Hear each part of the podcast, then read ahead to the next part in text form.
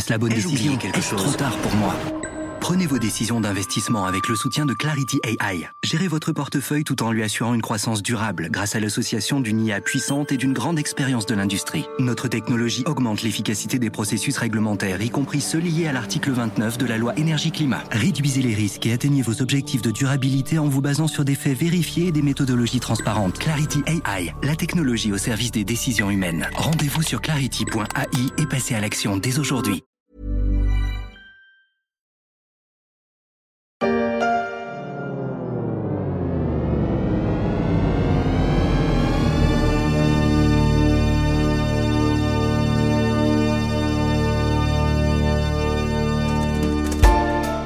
Imaginez que nous soyons en 2041. Qu'est-ce qui, à partir de nos connaissances d'aujourd'hui, peut nous permettre de lever le voile sur ce futur relativement proche? Pour ce deuxième épisode de l'Histoire de l'avenir, une série que vous pouvez retrouver dans les échos, on s'attaque à cette grande interrogation d'aujourd'hui qui sera encore aiguisée demain. Qu'est-ce qu'on mange?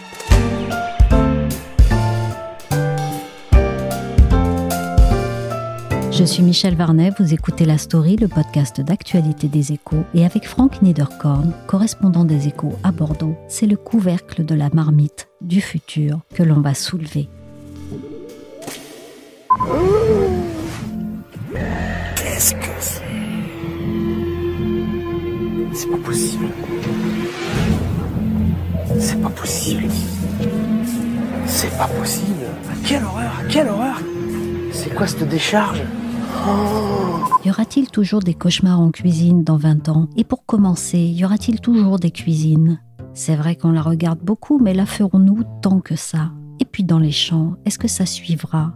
Je me suis tournée vers Frank Niederkorn, qui s'est penché sur le sujet, avec pour commencer une question. Est-ce qu'en 2041, dans l'alimentation, c'est la malbouffe qui l'a emporté Une chose est sûre, le risque est vraiment réel, mais on peut penser que si les tendances actuelles se poursuivent, avec les dégâts à venir de la malbouffe, on pourra aussi compter sur la personnalisation de l'alimentation et de tous les efforts qu'on fera pour que les gens bénéficient d'une alimentation qui leur soit personnellement adaptée. Donc tout n'est pas perdu et on peut espérer qu'elle ait été au moins partiellement vaincue. Dans ce futur imaginaire, qu'est-ce qui a pu empêcher cette dérive? Plusieurs choses. On peut déjà compter sur la science et le fait que on sache adapter l'alimentation à nos besoins en fonction de notre profil génétique, par exemple. Il y a des études qui montrent et qui permettent d'espérer faire des progrès dans ce domaine. Et puis, on peut aussi espérer que l'éducation à la bonne alimentation ait bien progressé. On peut aussi tabler sur le fait que on verra apparaître beaucoup d'applications intelligentes qui nous permettront et qui nous aideront à adapter notre alimentation, à mieux manger au quotidien, à adapter le nombre de calories dont on a besoin,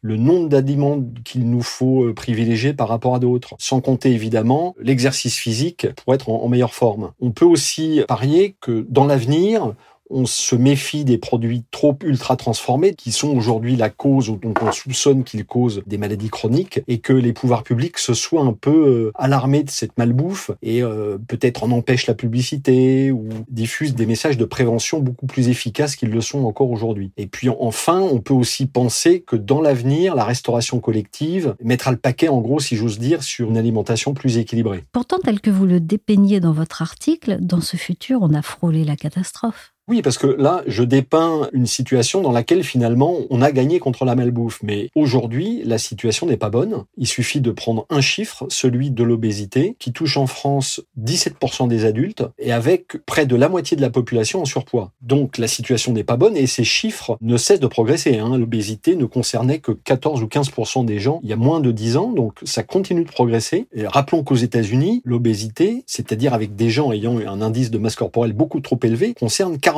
des adultes. Donc on peut craindre qu'on aille en France et de façon générale en Europe vers une situation où euh, une moitié des adultes soient en situation euh, d'obésité avec tout ce que ça génère comme maladie, à commencer évidemment par les maladies euh, cardiovasculaires, mais le diabète, les problèmes liés euh, au surpoids qui créent des problèmes de squelette, des problèmes tendineux, etc. Donc le risque est vraiment très très important. Je parlais tout à l'heure aussi des dégâts liés aux produits ultra transformés, dont on soupçonne qu'ils soient cause de tout un tas de maladies chroniques comme des cancers. Les produits ultra transformés sont ces produits dans lesquels on accumule les, additifs, les colorants, les gélifiants, etc. Et qui occupe euh, plus de la moitié des rayons de nos supermarchés. Donc la situation est vraiment euh, très préoccupante en effet. Hello mon ami Oula, tu n'as pas bonne mine.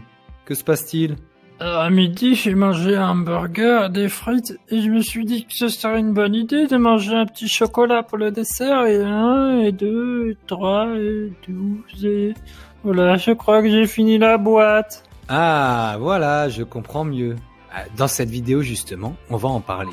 Qu'est-ce qui potentiellement a été mis en place dans ce futur pour sortir de cette catastrophe annoncée? Aujourd'hui, les pouvoirs publics ont un peu de mal à gérer cette problématique. On est plutôt dans l'ère du choix de chacun à s'alimenter comme il le veut. Et on peut penser que dans l'avenir, euh, si la situation s'aggrave, par exemple, euh, la publicité de l'agroalimentaire, c'est à peu près 2 milliards et demi euh, d'euros par an, soit interdite, par exemple, on peut l'imaginer, sur les, les produits considérés comme nocifs. On peut considérer aussi que tout ce qui est euh, restauration collective, comme on le disait tout à l'heure, fasse encore plus d'efforts qu'aujourd'hui pour promouvoir une alimentation de qualité. On peut aussi imaginer que tout ce qui touche à l'enseignement du bien manger, entre guillemets, se diffuse. Pourquoi pas imaginer, par exemple, que dans l'avenir, l'heure de la cantine dans les écoles soit non seulement bah, l'heure du repas et puis de la convivialité, mais devienne aussi le lieu de l'enseignement, du bien manger et des principes de base de la diététique. On peut l'imaginer. On peut également que cette idée soit reprise dans les entreprises dans la restauration euh, collective, dans nos restaurants d'entreprise, où euh,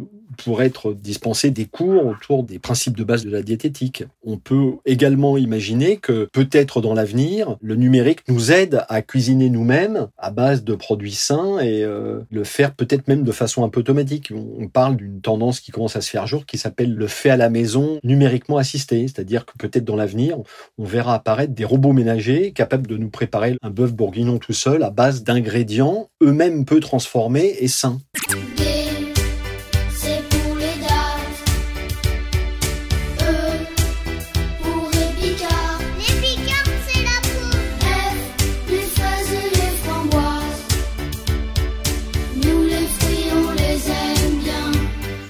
Des acteurs de la société comme les assureurs peuvent avoir un rôle différent ou plus important. On peut imaginer que le monde de l'assurance ou des mutuelles, se préoccupant de notre santé, nous incite à mieux nous comporter à faire du sport, à mieux nous nourrir, à utiliser des moyens de transport comme le vélo euh, plutôt bon pour la santé. En échange, par exemple, bah, d'une baisse de notre prime. On le voit déjà et il est probable que dans l'avenir, ça se passe ainsi. On peut imaginer que des assureurs dans l'avenir nous demandent de nous soumettre euh, régulièrement à des examens euh, médicaux ou de notre microbiote, comment dire, analysant notre condition physique, nous prodigue, nous dispense des conseils culinaires dans la mesure où l'alimentation santé, qui est déjà un domaine qui émerge aujourd'hui, va probablement se développer et que donc cette alimentation est susceptible d'améliorer notre santé, ça sera très intéressant pour les assureurs qui vont euh, chercher à préserver notre santé pour euh, diminuer leurs frais évidemment. Ce souci grandissant de l'alimentation qui existe déjà aujourd'hui avec des tendances au véganisme, au sans gluten, à la viande sans viande,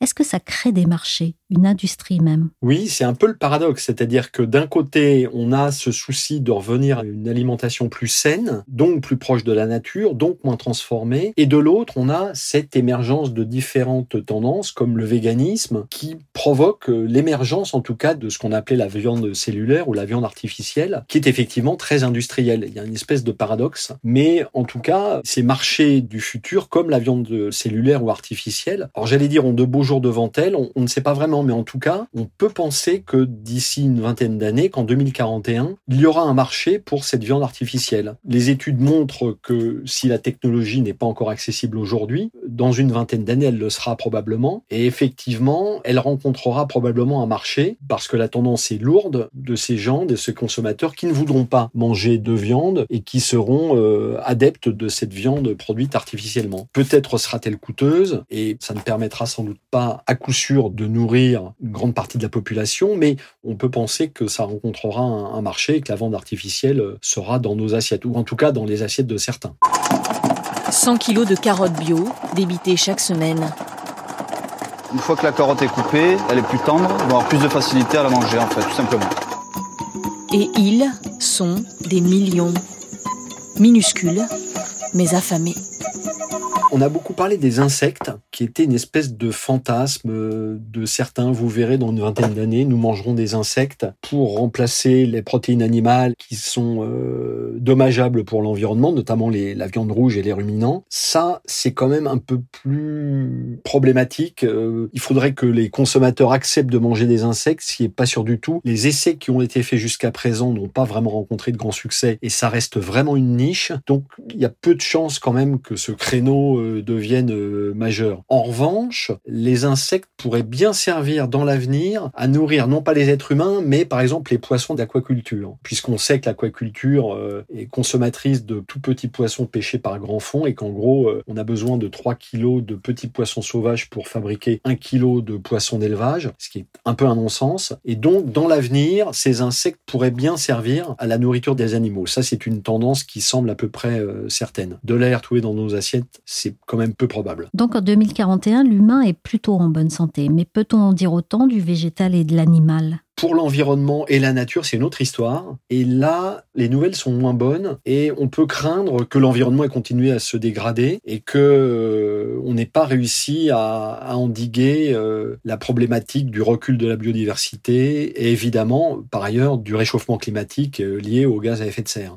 L'exploitation est entièrement numérisée. Grâce au GPS et à Internet, ce tracteur high-tech trace des sillons rectilignes quasiment sans assistance il dépose exactement le nombre de semences calculées par l'ordinateur.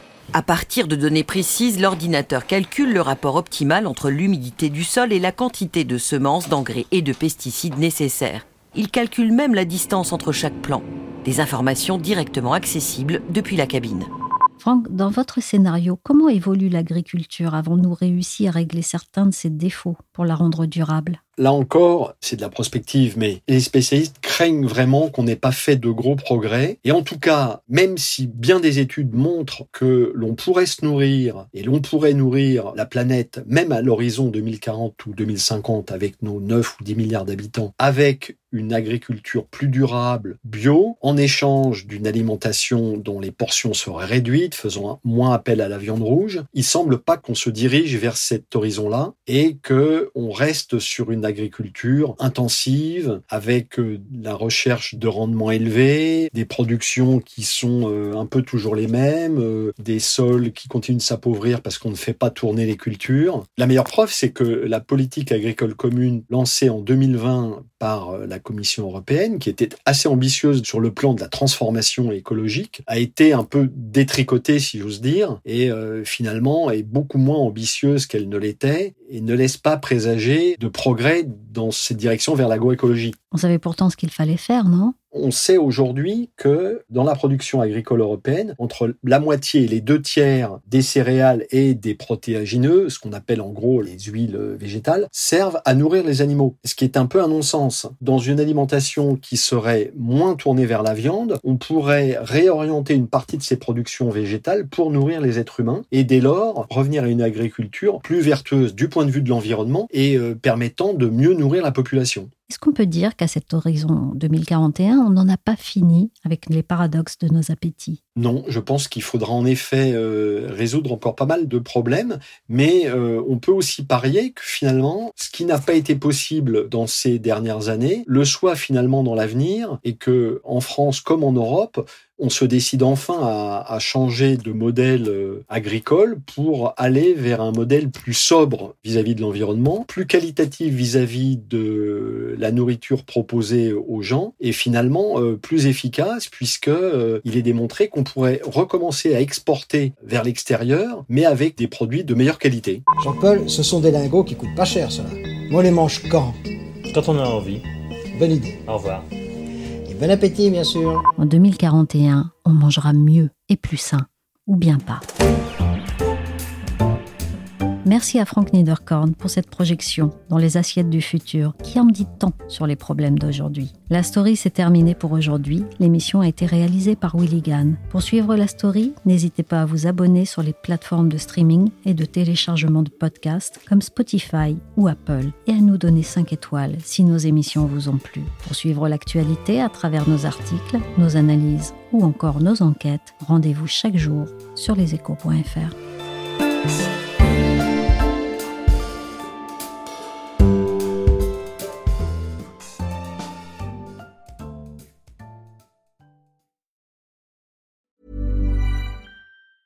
Planning for your next trip? Elevate your travel style with Quince. Quince has all the jet setting essentials you'll want for your next getaway, like European linen, premium luggage options, buttery soft Italian leather bags, and so much more. And is all priced at 50 to 80% less than similar brands. Plus, Quince only works with factories that use safe and ethical manufacturing practices. Pack your bags with high-quality essentials you'll be wearing for vacations to come with Quince. Go to quince.com slash pack for free shipping and 365-day returns.